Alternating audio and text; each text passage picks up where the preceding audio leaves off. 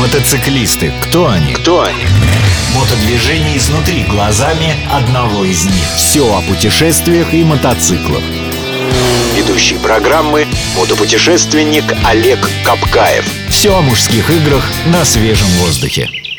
Олег, а когда начинается мотосезон? Мотосезон у некоторых не заканчивается никогда, а у некоторых начинается с первыми лучами весеннего солнца. Именно весеннего, то есть 1 марта, если вышли солнечные лучи, значит начинается мотосезон. Практически да. Только, к сожалению, вы видите, какая погода у нас была в этом году. Утром было солнце, после обеда метель. Да, и что? Ну, мы живем в том городе, в котором приблизительно три солнечных дня в году, поэтому их нужно использовать максимально. Что и делают мотоциклисты. А как определить, что уже можно выезжать на дорогу? Ну, определение всегда все в голове. Это первое. А второе, я всегда определяю по температуре асфальта и по тому, как его убрали. А как ты пальцами щупаешь асфальт? Градусы Нет, достаточно кладешь? выехать на мотоцикле, газануть, и ты сразу понимаешь, прогрелся асфальт или нет. А, то есть э, методом проб и ошибок, Но если лед с еще... на- риском для жизни. Ну, это условно на самом деле. Потому что если лужи или наледь на асфальте еще образуется утром, то выезж- выезжать бы я не рекомендовал. Потому что асфальт прогревается буквально на час, на два, только к обеду, а потом, когда зашло солнце, опять становится все то же самое. В преддверии мотосезона, очередного мотосезона, что делают байкеры? Чем они занимаются? Готовятся. Вот с моей точки зрения, и вот у меня, например, это самое любимое время. То есть э, всю долгую зиму снежными вечерами ты думал, ходил вокруг мотоцикла, смотрел, любовался, но начинать что-либо с ним делать, холить или леять, было еще рановато. Он стоял, скажем так, покрытый смазкой, со снятым аккумулятором, но с него можно было только пыль вытирать. А тут ты наконец-то начинаешь его холить, лелеять и любить вообще изо всех сил. То есть протираешь тряпочкой, заряжаешь аккумулятор, проверяешь все жидкости, проверяешь все затяжки болтов. То есть, наконец-то ты своего коня готовишь. Мотосреда. Так поступают, наверное, только люди, которые живут в северных широтах, как мы. В Америке, например, как если где-нибудь в южных штатах у них э, мотосезон не заканчивается, значит, у них не холеные и не лилейные мотоциклы. Да что с них возьмешь? Провинция. В чем еще состоит подготовка к началу мотосезона? Ну, в этом плане, конечно, реальных задач очень много. Нужно проверить, нужно ли заменить тебе резину. Нужно проверить, нужно ли заменить тебе тормозные колодки, масла, фильтры. а, Проверить затяжки всех болтов, гаек на механизмах. И вообще понимать, на чем ты поедешь. Потому что основная масса, как только согрелась, они, а, с перепугу прибежали в гараж, вот сейчас солнце, я сейчас поеду. Сели на этот мотоцикл и помчались в городе. Выяснилось, что резина у него лысая, поменять он ее не успел, забыл или думал, что сделать это потом. Асфальт холодный, на асфальте песочек, все приводит к ДТП. Либо человек собрался, скачал на свой мотоцикл, опять-таки помчался по городу, и вдруг выяснил, что у него там плохие свечи. Вдруг выяснил, что у него в баке нет бензина. Такие вещи тоже бывают. Это все подготовка к сезону. Мотосреда. То есть нужно заправиться, помыть и сменить резину. Ну, это утрировано. Ну, девушки, когда уходят в театр, они же не только красят губки и глазки, они еще меряют туфли. К этим туфлям подбирают платье, к платью сумочку. И много чего там всевозможных движений делают для того, чтобы выглядеть прекрасно и быть в полных условиях для эксплуатации. Ну, не знаю, как остальные. Я всегда стараюсь выглядеть прекрасно и ухаживать за собой соответствующим образом. Наверное, может быть, просто стоит не запускать мотоцикл. А мотоцикл никто не запускает, потому что он стоит на хранении, но на, на хранении же он стоит в специальных условиях. Полный бак бензина. Кто-то забывает залить бензин, кто-то приспускает резину, кто-то не приспу- приспускает колеса. Тут здесь масса всевозможных нюансов, которые там у кого-то хранится в холодном гараже, у кого-то в теплом. Здесь масса нюансов, поэтому мотоцикл все равно к сезону надо готовить. И прежде чем выехать первый раз, я бы всем рекомендовал, конечно, сесть на мотоцикл и поехать на какую-нибудь площадку. Потому что одно дело, если ты ездишь там 30, 40, 20 лет, а другое дело, если ездишь там 1-2 сезона, то те навыки, которые ты приобрел в те 5 солнечных дней, когда тебе удалось купить мотоцикл, они не факт, что после зимы они сразу вернутся. Они вернутся, но моторика не та, поэтому ну, лучше поездить там. Я бы даже рекомендовал взять какой-нибудь мотошколе один урок, ну, чтобы возобновить навыки просто для продвинутых пользователей. Это очень полезно, потому что ты сразу начинаешь, мышцы вспоминают, мозг вспоминает, и ты начинаешь понимать, что ты делаешь на дороге. А ты как начинаешь? Ну, ввиду того, что мне уже много лет. И ты не заканчиваешь? Я езжу практически круглый год. Как-то у меня все вот... Я, конечно, все время собираюсь пойти на какие-нибудь курсы продвинутых мотоциклистов, ну, чтобы, не знаю, там, попробовать там, то, не знаю, там, какой-нибудь там кросс спортивный, еще что-нибудь. Ну, чтобы понимать, что вот здесь я ничего не умею, чтобы начать чему-то учиться. Потому что всегда нужно чему-то учиться на мотоцикле. Иначе возникает такая уверенность, что ты можешь все. И вот в тот момент, когда ты думаешь, что ты можешь все, мчишься со скоростью 200, та бабушка, которая переходит дорогу и размахивает клюкой, совершенно не догадывается о том, что ты можешь все, и эта клюка может неудачно соприкоснуться с тобой или с мотоциклом. Мотосреда. Кстати, а ты козлить умеешь? А, слово «козлить» мне не нравится. Делать вилли это называется. Ну да. Да, умею. Только всегда вот, скажем так, несколько лет крайних мне возникает вопрос, зачем? Для красоты. Для какой? Для, Не красо- для красоты у меня есть красивая экипировка и шлем. Ну, чтобы показать, что ты это умеешь делать. Мотосреда. Бестолковый словарь. У нас сегодня такое слово, как дрозд. Дрозд это не птица певчая. Это мотоцикл Honda Super Blackbird CBR 1100 XX.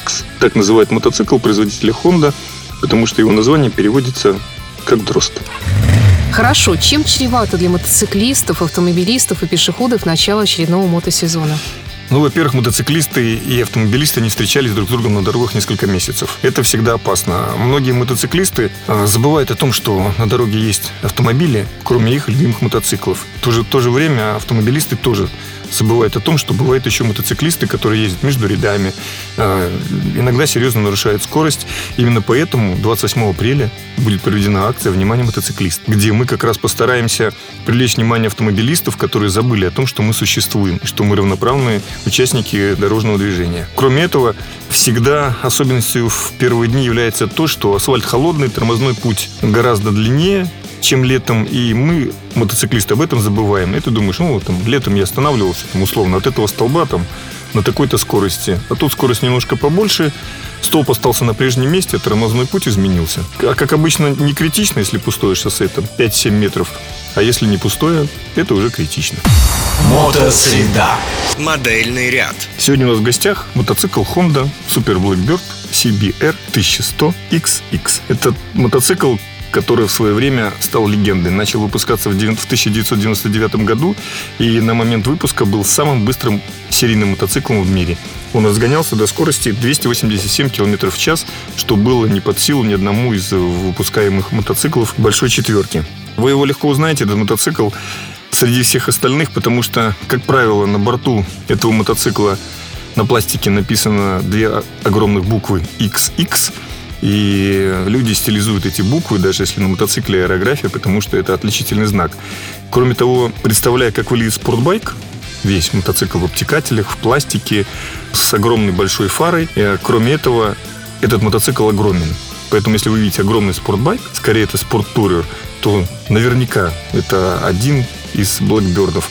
Мотоцикл получил такое название, потому что в свое время у американцев стоял на вооружении Blackbird самолет СР-71. А В то время это был самый быстрый, высокопотолочный самолет-истребитель-разведчик. Он развивал по тем временам фантастическую скорость, и вот уже как ремейк выпустили японцы мотоцикл. Мотоцикл отлично управляется за время, пока он выпускался с 99 по 2007 год, а, практически не претерпел изменений ни во внешнем виде, ни во всевозможных механических совершенствованиях. Был немножко увеличен бак, объем бака у него 24 литра, при этом расход, если ездить как называют мотоциклисты, тошнить со скоростью 100 километров, то расход топлива очень невелик а, для такого мотора и для такого мотоцикла. То есть порядка 5-5,5 литров. Однако стоит немножко открыть ручку, и вы тут же сильно удивитесь, насколько вам хватит вашего бака. Потому что расход топлива на скорости там, под, 107, под 170, под 200 километров вырастает до 8 литров. Ну, соответственно, при 20-24-литровом баке и при рваном темпе езды в городе хватит очень ненамного. Однако на, это- на этих мотоциклах очень успешно путешествует, потому что ну, никто ж не ездит с такой большой скоростью постоянно. Мотоцикл был в момент выпуска одним из самых мощных, больше полутора сотен лошадиных сил, что являлось, скажем так, цифра 150 была знаковой в свое время для спортивных мотоциклов. Потом при соусовершенствовании и модификации впрыска мотора и не- не- других незначительных технических вещей мотоцикл стал иметь на выходе 164 лошадиных силы, что до сих пор является очень приличной мощностью для большого спортивного мотоцикла. При этом мотоцикл очень тяжелый, он весит порядка 230 килограмм. За счет своего веса он стоит как утюг на дороге. То есть независимо от той скорости, с которой вы на нем едете, он стоит очень уверенно отлично реагирует на все неровности. Но при этом есть небольшая, скажем так, помарка, наверное, в управлении мотоцикла или его поведении на дороге. Иногда при приличных скоростях, при скорости там от где-то от 150 км в час, при наезде на небольшие выпуклости на дороге, начинает у него подпрыгивать колесо переднее. И э, ты ощущаешь такое некое движение, склонное к воблингу. То есть мотоцикл начинает вибрировать, но при этом достаточно либо открыть газ, либо немножко нагрузить руль, и мотоцикл опять выравнивается и отлично едет. Фишка этого мотоцикла в момент выпуска было то, что он был оснащен при огромном весе, э, достаточно средними тормозами как спереди, так сзади, но японцы очень хитрые, они придумали дублированную систему тормозов. Тормоза комбинированные, независимо от того, нажимаешь ты на ручку тормозную или на педаль, срабатывает оба контура и тормозится одновременно и переднее, и заднее колесо что в тот момент было практически прорывом. Стоимость мотоцикла на рынке. Мотоцикл достаточно харизматичен. Есть целые сайты и клубы, посвященные этому мотоциклу. Сейчас мотоцикл 1999 года можно купить всего за 150 тысяч рублей. Но нужно отдавать себе должное, что этот мотоцикл будет сильно укатан, потому что на этих мотоциклах люди накручивают огромные тысячи километров. Свежий мотоцикл, ну, опять-таки, это 2006-2007 год, можно приобрести там порядка за 400-450 тысяч. Но тоже будьте готовы к тому, что вы получите мотоцикл, у которого ресурс хоть еще и останется, но, в принципе, он уже будет подходить к тому, что он уже наездился, этот мотоцикл. В качестве первого мотоцикла Blackbird рекомендовать не стоит никому. Это тяжелый мотоцикл, кроме своего огромного веса, он тяжел в управлении, потому что он чутко реагирует со своей огромной мощностью на ручку газа и удержать 230 килограмм снаряженного веса со 160 лошадиными силами под обтекателем, ну, не под силу новичку, это точно. Кроме того, на нем просто тяжело учиться ездить, потому что мотоцикл большой, габаритный, большая база, он просто на маленьких скоростях валки.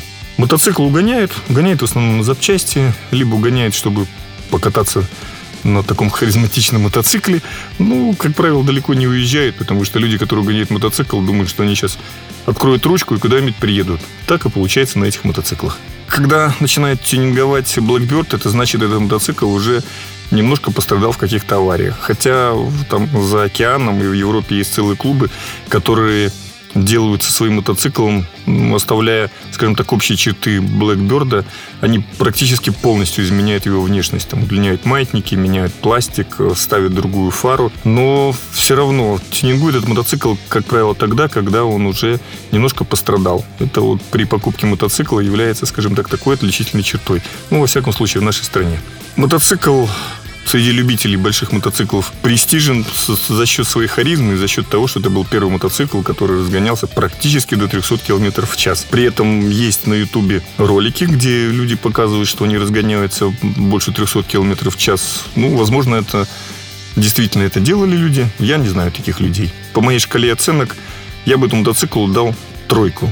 Ну, потому что это Blackbird, потому что это японец и потому что я не очень люблю спортбайки тенденции высокой моды, светские хроники, новинки косметологии, рецепты идеальных отношений. Всего этого никогда не будет в программе Олега Капкаева «Мотосреда». Все о железных мотоциклах и металлических людях. Слушайте программу по средам в 12.30 на радио Imagine.